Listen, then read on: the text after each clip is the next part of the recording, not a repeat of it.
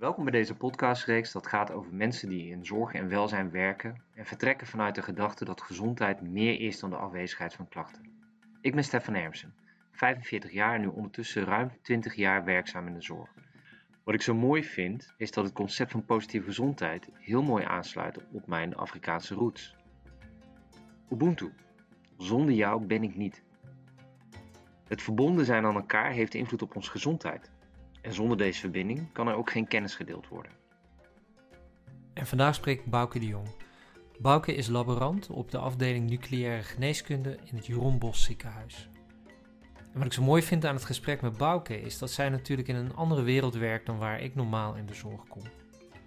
En dat zij vanuit dat plek in die zorg waar zij eh, vrij ziektegericht moet werken ook, dat zij mooi kan schetsen hoe thema's als context en dat gezondheid niet individueel is, maar eigenlijk collectief is, hoe zij dat ervaart en welke voorbeelden zij in de praktijk meemaakt.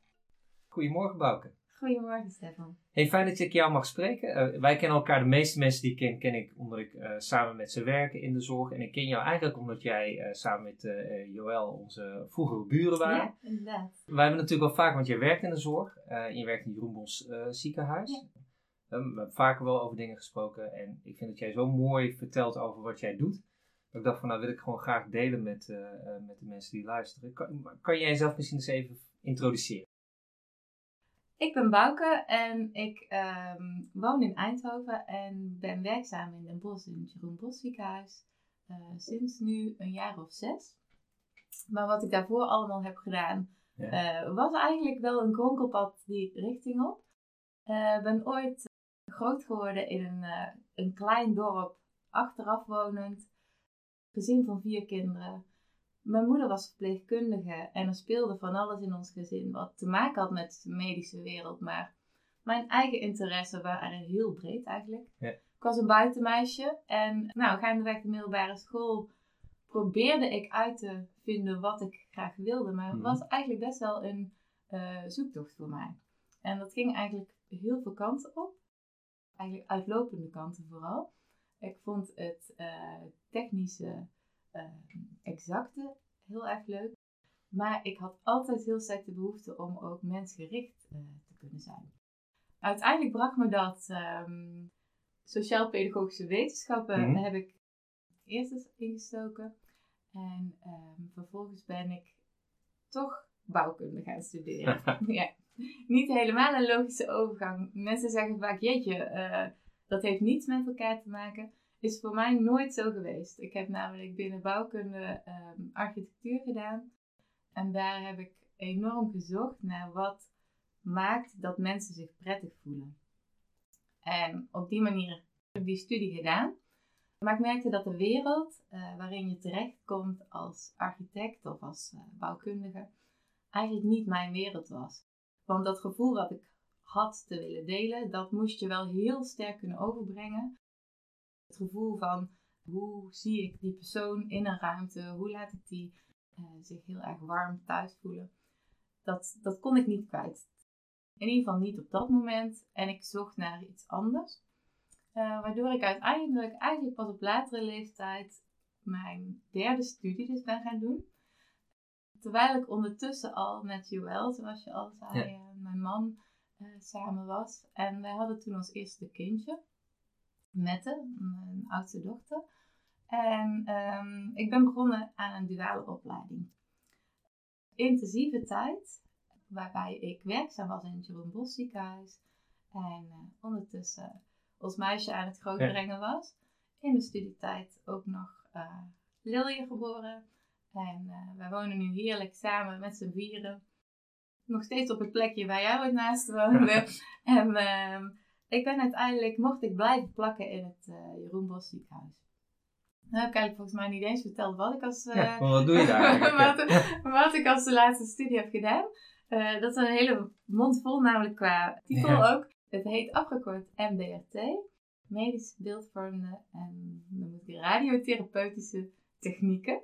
En um, daarbij kun je dus, heb ik in dat moment gewerkt op de afdeling radiologie binnen ja. het ziekenhuis. Ik heb um, een korte tijd daarvoor ook in het uh, Verbeterinstituut ehm, heb ik nog gewerkt. En uiteindelijk zit binnen die opleiding ook nucleaire geneeskunde. En dat is waar ik eigenlijk mijn grootste affiniteit vond. En daar ben ik uh, uiteindelijk terechtgekomen en nu twee jaar als uh, niet-studerend uh, voltallig medewerker werkzaam. Ja. Op de afdeling nucleaire geneeskunde worden er onderzoeken gedaan met radioactieve stoffen. Ik ben daar laborant, heet dat eigenlijk. Ja. En, um, um, wij zijn een soort van verpleegkundigen die het onderzoek uitvoeren. Daarbij heb je patiëntcontact. Je doet met hen de voorbereidingen, maar je bent ook degene die de radioactieve stoffen zelf bereidt en ook nog um, toedient. En dat doen wij in een clubje van tien. Uh, we zijn met tien collega's, vier artsen. En je moet het eigenlijk zo zien dat ik um, een soort van viertal werkplekken heb. Afhankelijk van de werkplek heb ik hele andere werkzaamheden. Ja. Dat kan gaan van um, s'morgens in het laboratorium beginnen en daar met al je rekenvaardigheden die je ooit uh, hebt opgedaan, spuiten voorbereiden waar, waar een vloeistofje in zit. Dus totaal niets met, niets met direct uh, Niet met de patiënt, nee, nee, precies. Maar het kan ook zijn, wat we eigenlijk merendeel doen, zijn de uh, PET-scan, PET-CT-scan.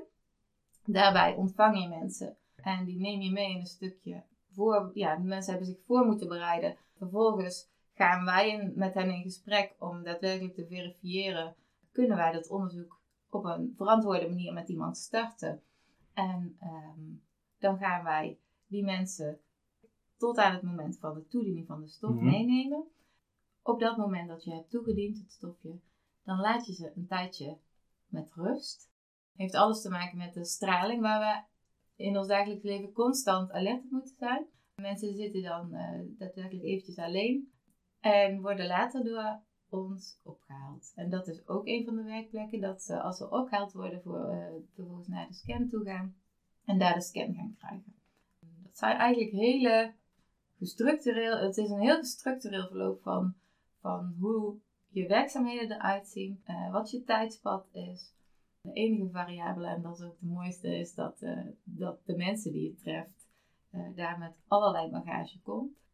Merendeel is uh, binnen onze afdeling eigenlijk mensen die oncologische uh, problematiek uh, hebben of waarna nou, de vraagstelling is. Zijn mensen die ingestuurd worden om te kijken of er sprake is van kanker of wat het stadium daarvan is.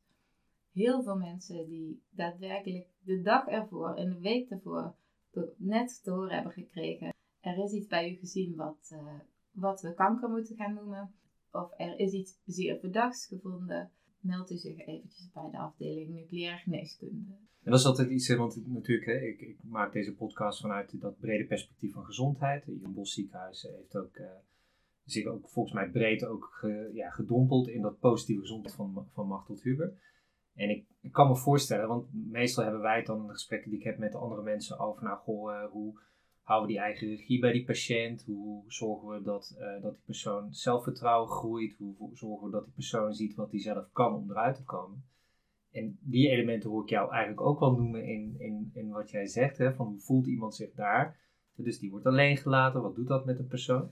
Maar het is natuurlijk wel gewoon echt een plek waar mensen komen om even die probleem vast te stellen. Hè? Dus ja, het is eigenlijk een heel uh, starre, een ja. heel star kader waarin ja. je moet opereren. En ja. waarin je dus als je die, althans binnen mijn afdeling, hè, want dat is ziekenhuisbreed totaal ander verhaal. Precies. Maar eigenlijk de afdeling waar de onderzoeken plaatsvindt, daar kun je bepaalde onderzoeken staan 10 minuten voor.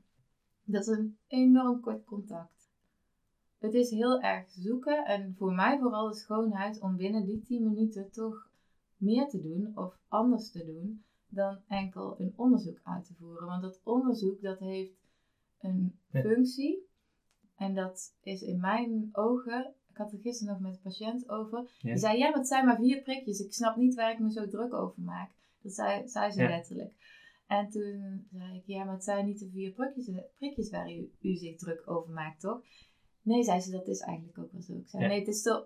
En ik uh, nam het woord onzekerheid waarin ze verkeerde, uh, benoemde ik. En uh, daarop, ja, dan, zie, dan krijg je ook inderdaad vaak als je dat onder woorden brengt, dat mensen zich tonen. In niet alleen de spanning, maar Ja. inderdaad, dan komt een verhaal, de, de tranen ook heel vaak. Ik denk dat dat juist in het traject waarin mensen nog heel erg zoekend zijn van wat is er met mij aan de hand. En ja, de dokter zegt iets, maar kan het nog niet zo plaatsen. Die onduidelijkheid en de onzekerheid soms over de toekomst, dat doet emotioneel zoveel dat wij juist op het moment dat er eigenlijk heel veel gaande is met de patiënt, eh, moet je iets heel pragmatisch eigenlijk uitvoeren. Je moet een aantal handelingen doen die bij patiënt A eigenlijk hetzelfde moeten gebeuren als patiënt B. Precies. Dus Ja. Want met de straling moet je ook nog tak, tak, tak dat tijdspad aanhouden. En daarin is het juist, oh, dat vind ik heel wel, ja, dat krijg ik altijd heel erg goede zin van als ik dan denk, oh ja, wat kan ik nou bij, eh, wat kan ik daar nou extra in doen? Ja, want het extra is eigenlijk ook dat menselijke. Dus Ja, toch, eh, bedoel, want dat ja, is hè, op dat zo'n moment dat iemand of iemand zich nou kwetsbaar voelt, of misschien juist strijdbaar voelt, of maakt niet uit hoe die Ja. persoon zich voelt op dat moment. Het is er wel. En, en dat hoor ik vaker als ik veel spiegelgesprekken met patiënten gehad. Dat waar zij het meeste moeite hebben, eh, mee hebben, is als zij er niet mogen zijn. Als, als eigenlijk daar totaal aan voorbij wordt gegaan. Ja. En ik denk dat dat voor mij is ook gewoon dat positieve gezondheid. Het is niet Ja. alleen maar dat spinnenweb en het gesprek en, en, en al die pijlers, die domeinen die, die we weten dat invloed heeft op die gezondheid, Ja. maar ook die anderen zien. En Ja. hoewel we eigenlijk bezig zijn met eh, eh, eigenlijk in kaart te brengen, wat is nou daadwerkelijk het ziektebeeld? Dat staat eigenlijk een beetje los van het positieve gezondheid. Hè? Wij hebben, bij positieve gezondheid kijk je naar dat welzijn veel Ja. meer. En eh, het onderzoek richt zich wel op wat is nou het ziektebeeld. Maar het kader waarom we dat willen weten is veel meer wat kunnen we uiteindelijk aan kwaliteit Precies. van leven Ja. gaan bieden. Wat kunnen we doen met onzekerheid en wat kunnen we doen op het moment dat wij die patiënt zien, eh, gaat het helemaal niet om eh, dat onderzoek zelf, die handelingen zelf. Ja. Patiënten zijn bijna altijd gespannen, tenzij ze al voor de twintigduizendste keer op controle komen en zelfs dan doet de uitslag ertoe. Maar, Ja, maar de meeste tref je gewoon aan in een redelijk kwetsbare toestand van zijn. En juist dan komen er ook veel verhalen en kom, kun je juist ook heel makkelijk, of makkelijk, als je daar eh, de ruimte voor neemt, kun je die insteek naar het eh, welbevinden veel beter nemen. ja maar ik denk, ik, ik merk je, je aarzelt om het makkelijk te noemen, maar het, het is het wel gewoon. Hè? Dus dat merk ik, dat, maar het is wel die drempel die je overheen moet gaan als zorgverlener. Dat, dat het er mag zijn. Hè? Ja. Dat, dat, dat is één ding wat mij opvalt. Hè? Is vooral veel mensen die denk ik ook gewoon, hè, eh, het is ook dus hoe sta je in het leven. De- kan, Ja, je, kan, je dit, kan je dit in de scholing leren? Ja, je kan het vast benoemd hebben, krijgen in de scholing van ja, je moet, maar dan moet je weer iets. Nee, Ja. of je doet het of je doet het Ja, het, het zit al in je, daarom wilde ik het makkelijk noemen, want voor mij voelt het Precies. redelijk makkelijk. Dit is hoe ik, hoe ik het fijn vind zelf zelfs. Het is een soort van, het levert mij ook iets op. Toen ik ooit aan ehm sociaal pedagogiek begon, toen kregen wij bij binnenkomst een praatje van de directeur. En die sprak eigenlijk wel mooie woorden, die bleef me ook wel bij.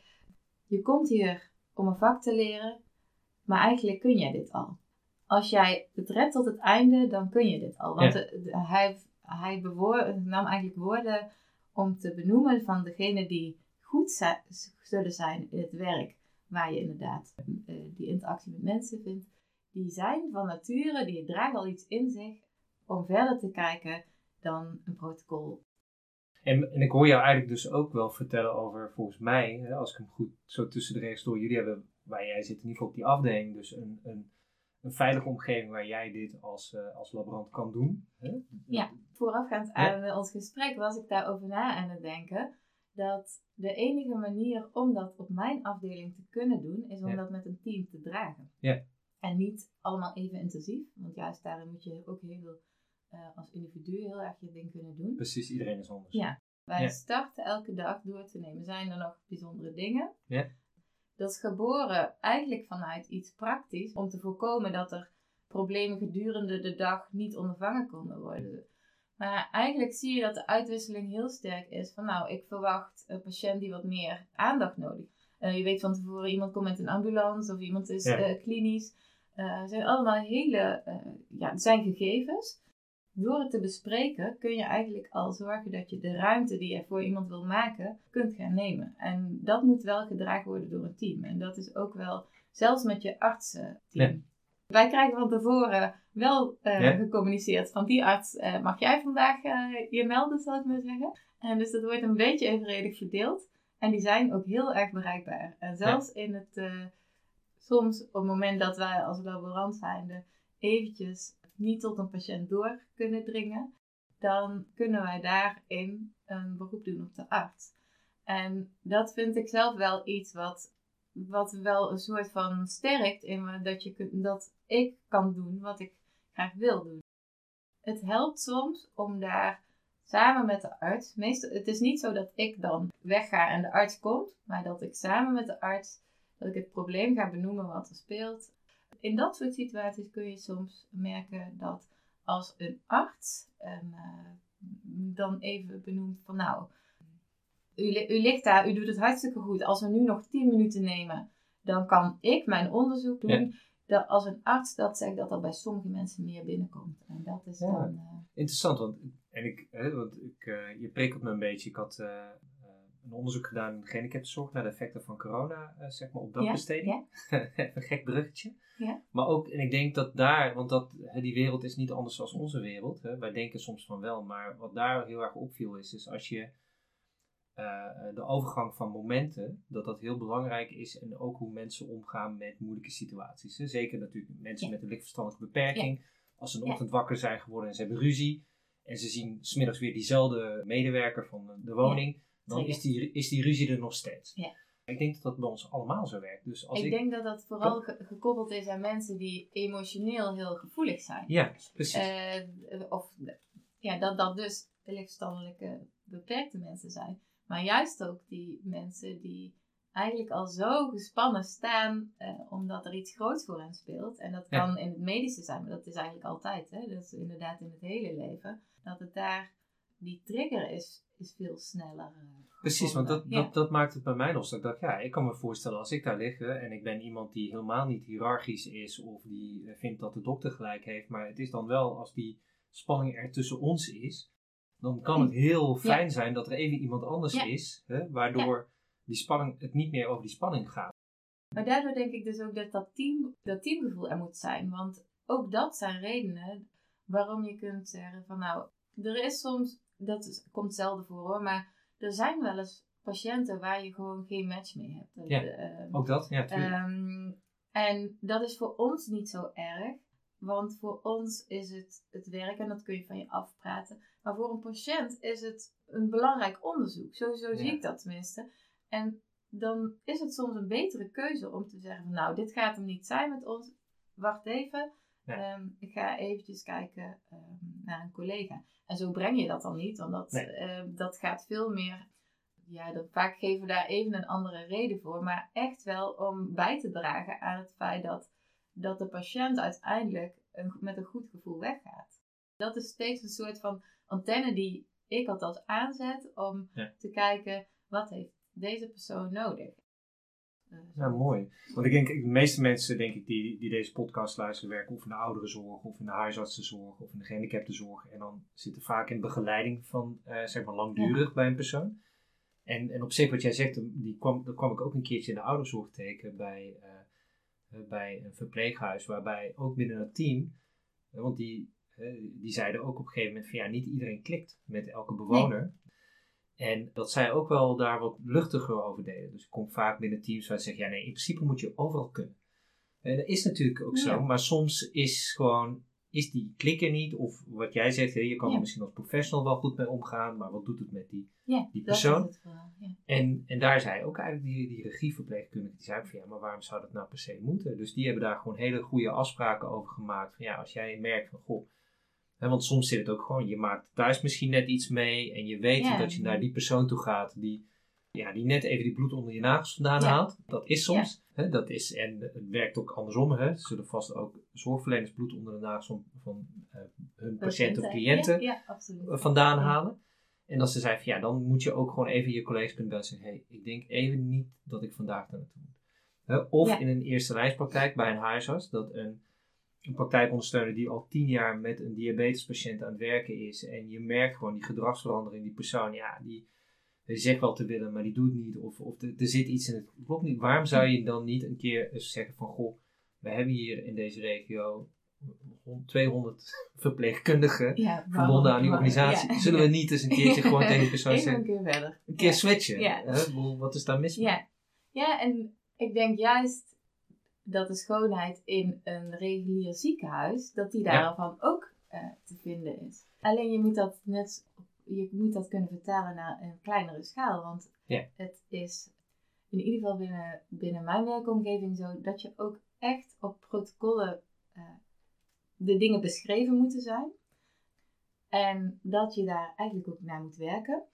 Maar dat je vooral moet zien dat die ruimte Ja. binnen de protocollen zeker bestaat. En dat dat inderdaad, wat jij zegt, als je af en toe qua persoon kunt switchen. Omdat jij denkt vanuit professionele gedachtegang. Dus niet vanuit irritatie van die patiënt zit mij in de weg of wat dan ook. Maar gewoon eh, redenerend vanuit, ik denk dat wij op die manier het onderzoek beter doorkomen. Of de patiënt een prettiger gevoel gaan geven. Dan vind ik dat je dat in moet kunnen zetten. En ehm, Maar dat begrijp ik heel goed. Dat doe je, dat doe je op het moment dat je merkt dat, die, eh, eh, dat het voor die patiënt eh, zeg maar in de weg komt te zitten. Toch? Ja, dat, ja, dat is het moment dat je denkt van, goh, ja, oké, nu is het misschien beter als we het toch anders doen. Want anders kan je, kan je gewoon nog steeds vanuit je protocol blijven, blijven Ja, maar en een protocol kun je in feite heel rigide op iedereen Hmm. afsturen. er is ook geen, ehm, er is geen moeilijkheid aan om in een scan te gaan liggen. Ehm Ja. Stil liggen is wel best een opgave, maar ook dat, iedere persoon gaat dat overleven op het moment dat je die in een zekere houding legt en waarvan voldoende middelen voorziet. Maar daar gaat het niet over. Als iemand pijn benoemt, is die voor iedereen belangrijk. Dat is, de kijk, en, Dat is de eh, essentie. ja, dat is de essentie. En het is wel zo dat ik, en dat klinkt misschien een beetje manipulatief, maar het is wel als ik met iemand 20 minuten in de voorbereiding zit, eh, juist door te kijken, te observeren, te praten, probeer ik in te schatten wat nou daadwerkelijk de toch gaat zijn die we later in het onderzoek terug gaan zien. Dus moeten we deze patiënt op een andere, in, een, in een andere houding laten plaatsnemen? Eh, want soms gaat dat ook ten koste van de kwaliteit van het onderzoek. Ja. Ik ben altijd ervoor, als we, het, als we er maar doorkomen en als we maar een, een ehm, medisch gezien juiste diagnose kunnen stellen, Ja. dat is het belangrijkste. Maar ergens is er altijd een soort ideaal waarop je dat kunt. Dus een bepaalde houding, een bepaalde Ja. tijd. Maar dat is, er zijn wel opdrachten die simpel kunnen klinken, die dat voor iemand niet zijn. Daarnaast is het niet alleen hoe de patiënt zich voelt, maar is het ook heel erg, ik denk wel dat wij een basis van kennis moeten hebben. Eh, want het werkt een beetje eh, net als dat je, als je een goed boek wil schrijven, moet je ook de taal goed beheersen. En ik denk dat doordat als wij zorgen dat, eh, dat we goed onderlegd zijn, dan kunnen wij veel onduidelijkheden en vragen beantwoorden. Ja. En soms geeft dat ook een bepaalde rust. Het is Ja. niet alleen maar het geven van het menselijke, maar het is ook geven van professionaliteit. Het, ge- Ja. het gevoel van, nou, ik ben in vertrouwde handen. eh, ik, ja, precies. dat, dat je hebt niet alleen maar iemand die goed luistert en, eh en Nee, nee, dat zou- voeren. Heb je, nee. heb je niks Nee. aan op jullie Nee. afdeling. Dat geloof ik Nee, dat, dat wordt het niet, nee. Nee. Nee, en daar, eh, en daar de middenweg in kunnen vinden. Dat is Ja. denk ik... eh, Ja, maar dat, daar- dat is denk ik, want op zich, hè, ik heb met, met een aantal verpleegkundigen ons hier in de regio gesproken die in de, nou, in de huisartszorg aan de wieg hebben gestaan van de protocollen. Er waren wel natuurlijk de ideeën rond het ontwikkelen van die protocollen. Niet zozeer dat moet het zijn, maar wat is nou dat professionaliteit? Dat zorgt dat je weet wat je vak is, dat je goed begrijpt waar de kansen, waar de risico's liggen. En dat je daarmee samen met die patiënt kan kijken van oké, goh, en wat gaan we dan doen? Ik weet wat de risico's zijn en wat die ziekte is. Jij weet wie jij bent en hoe gaan we het samen doen. We zijn misschien alleen een beetje doorgeslagen om het soort van een, een, een, ja, een, een gouden standaard tot een werkelijkheid te maken. En de enige werkelijkheid te maken. Nee, ik denk, ook dat het jammer is als het zo gezien wordt. Ik denk dat daar wel een stukje ligt in eh, wat we met z'n allen kunnen winnen. Dat je een protocol niet ziet als je vijand of als Ja. je eh, restrictie, je, je- een soort van benauwende jas die het geeft. Ja. Maar dat het dat stukje kennis is, basis is, wat, wat je mee moet nemen. En dat je daarnaast gewoon eigenlijk je enorm de vrijheid van de mens erin meeneemt. Door daar af en toe eens een variant op te maken. Ja, en, precies. en ik denk juist als je het Ja. protocol kent, maar ook de onderliggende gedachten van het protocol, Ja. dat je dan heel goed weet wanneer je kunt zeggen, nou jongens, het mag hier nu zo staan, maar dat gaan we nu niet doen. Helemaal in deze tijd met het corona gebeuren. Mensen, een heel simpel voorbeeld, het, eh, het is het beleid mensen alleen te laten komen. Moet dat altijd? Of merk je gewoon dat in dit geval moeten wij de, de partner erbij hebben. eh, want anders gaat deze ene persoon helemaal dat onderzoek niet kunnen doen. Precies. Of, eh, Ja. Dus ik denk dat dat van belang is om steeds het protocol bij je te dragen. Ergens in je broekzak. En dan bedoel ik gewoon natuurlijk Ja. niet letterlijk, maar gewoon in je gedachten. Hoe Ja. doen we dit normaal? Wat zijn de kaders waar we wel degelijk aan moeten voldoen? En, de, en daar vrolijk tussendoor te fietsen, want dat Ja. gaat de patiënt ook eh, merken. Dat geloof ik echt zeker. Nee, precies. Ja, want het- net wat je zegt, hè, dus die, die onzekerheid die je hebt, zeker nu ook met corona erbij voor heel Ja. veel mensen. Hè, en ik kan me ook voorstellen, ja, trouwens dat is nu een aanname van mij, maar ik verwacht dat de gemiddelde leeftijd van mensen die bij jullie komen, dat die niet per se alleen maar ouder is. Hè, Nee, dus die is echt niet. comple- Ja, compleet ja. breed over de complete Ja. spectrum. Gelukkig hebben we niet zoveel kinderen, maar dat is ook de enige groep die eh, er nauwelijks is. Precies. Zeg maar vanaf de, de 20. eh, En, en dus dat, dat heeft enorme impact. Hè? Als je, wat je zegt, voor kanker op, je, eh, op een leeftijd dat je helemaal niet bezig bent met dat soort dingen. Ja. En, je, en je moet naar zo'n onderzoek. En je hebt dan niet de mogelijkheid om de mensen die voor jou belangrijk zijn om je heen te hebben, die normaal je steun zijn. Dan kan ik me voorstellen dat je zegt van ja, nou ja, soms moet je dan daar wel van afwijken. ik ben eigenlijk ook heel vaak bezig met de, degene die erbij is. Hoe tref ik mensen aan in de wachtkamer? Mhm. Ehm, soms is namelijk, poosje geleden wel, had ik een oude, dat was wel een oude echtpaar, Ja? eh, waarbij de man voor het onderzoek kwam en de vrouw het niet had van de spanning. Ja. En die moest ik zeggen, ik neem uw man voor ehm, bijna twee uur lang mee voor dit onderzoek. Ja. Maar ik zag aan haar, of ik dacht aan haar te zien, zij loopt met haar ziel onder de arm, weet niet wat ze moet doen. Ja. En die man was daar ook mee bezig. Eh, vervolgens heb ik besproken dat ik, als ik die man had voorbereid, even naar die vrouw toe zou gaan. En eigenlijk heel ook tactisch gezien. Die man, die moest bij mij ook zijn rust kunnen Precies. vinden. En ik heb het als het ware gezien als, ik zie niet alleen die man, maar de context waarin hij Ja. komt, eh, als zijnde hetgeen waar we dan de, de kalmte moeten zoeken. Ja, dat gaf ook heel veel voldoening en eh, een mooi moment om later nog met haar te zitten en te zien hoe zij vervolgens eh, kalmeerde. Dat nog even terug te koppelen aan die man. En zij waren ook heel, eh, ja, eigenlijk, dan zie je ook een dankbaarheid wel voor, Ja. voor het moment wat je dan even samen creëert. En ik denk dat het belangrijk is om eh, juist, juist de context erbij te nemen in zo'n geval. Ja, maar je raakt dan wel iets wat ik, ik merk ook wel. Hè, dus, ehm, er zijn veel mensen die, die om me heen werken die denken dat A, ik eh, zeg maar tegen protocollen ben. en, en B, eh, het zorgproces niet leidend mag zijn, maar het patiëntenproces. Ja. Terwijl, ik denk, terwijl ik denk dat jij het op een hele mooie manier omschrijft hoe jij volgens mij wel degelijk bewust bent. Zeker dat dat, hè, wil, je, wil je kwaliteit leveren voor die persoon, Ja. is belangrijk dat jouw Ja. proces goed verloopt voor die persoon. Ja. Maar je stemt dat wel af op wat, ja, hoe, valt dat bij die ander en wat doet dat met die ander? Ja, wat dat betreft is dat denk ik ook het raakvlak wat, je, wat wij samen delen. Dat ik zie hoeveel kennis jij tot je neemt en bij je draagt. En ondertussen het eh, brengt als zijnde, ik ben een verhalenverteller. Ja. Maar dat, daar zit altijd de laag in Ja. van alles wat je in feite aan hele degelijke kennis hebt. En dat zijn, eh, de- dat is de, mijn, mijn vakkennis Mhm. en, en de protocollen die de basis leggen voor dat heel, ja, ogenschijnlijk, ja, soms ehm, nonchalant, ja, dat is misschien niet het goede woord, maar gewoon Ja. wel eh, heel flexibel in te vullen, terwijl daar toch een hele, hele, hele basis in zit. Ja, maar dat is de professionaliteit en dat geloof Ja, ik ook. Hè? ja. Dus ik, ik, heb, eh, ik heb juist moeite met organisaties die zeggen we zetten de cliënt centraal en, en we, we verliezen totaal het proces Ja. waar die, die cliënt of die patiënt in zit uit de ogen en we gaan eh, alleen maar op tevredenheid en op, en op eh, Nee, bejegening zitten.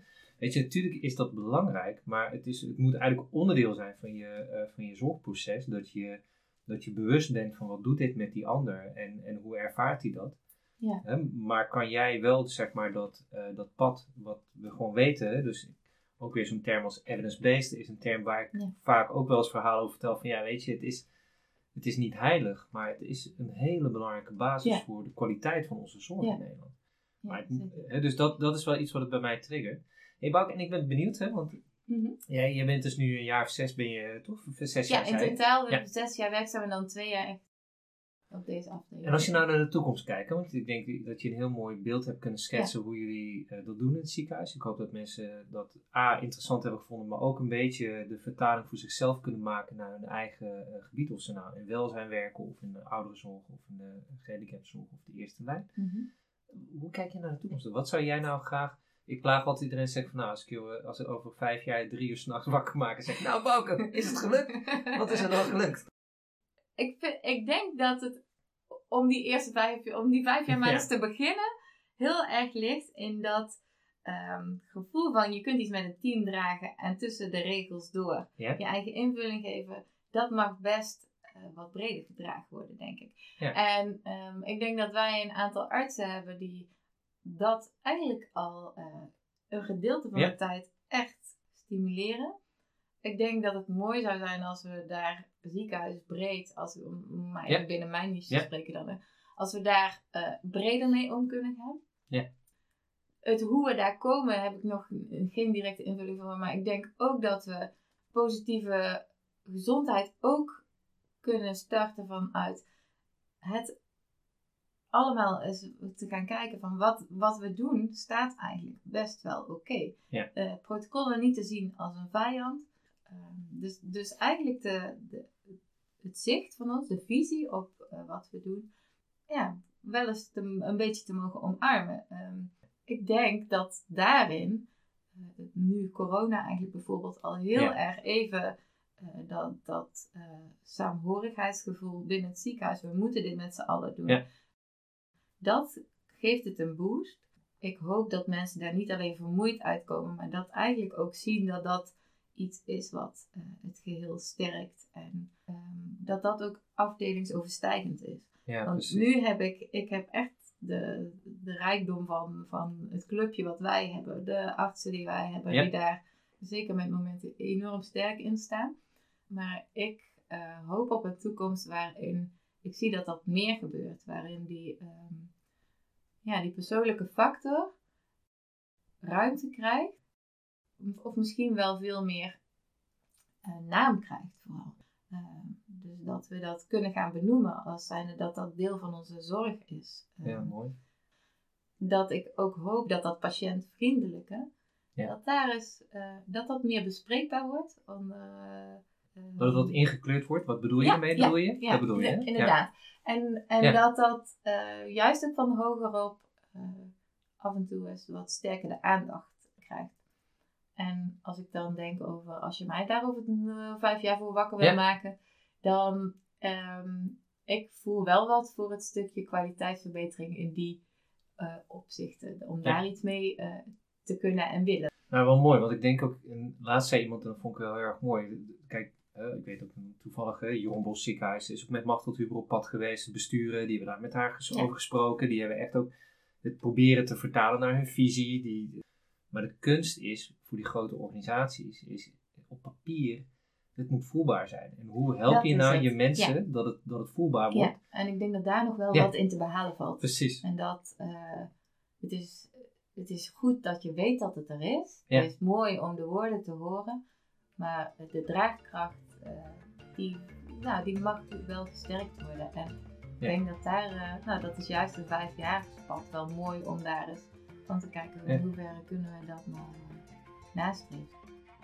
Benieuwd naar meer? Luister dan naar andere afleveringen uit deze reeks. Wil je graag in gesprek met mij over het onderwerp gezondheid? Neem dan contact met me op.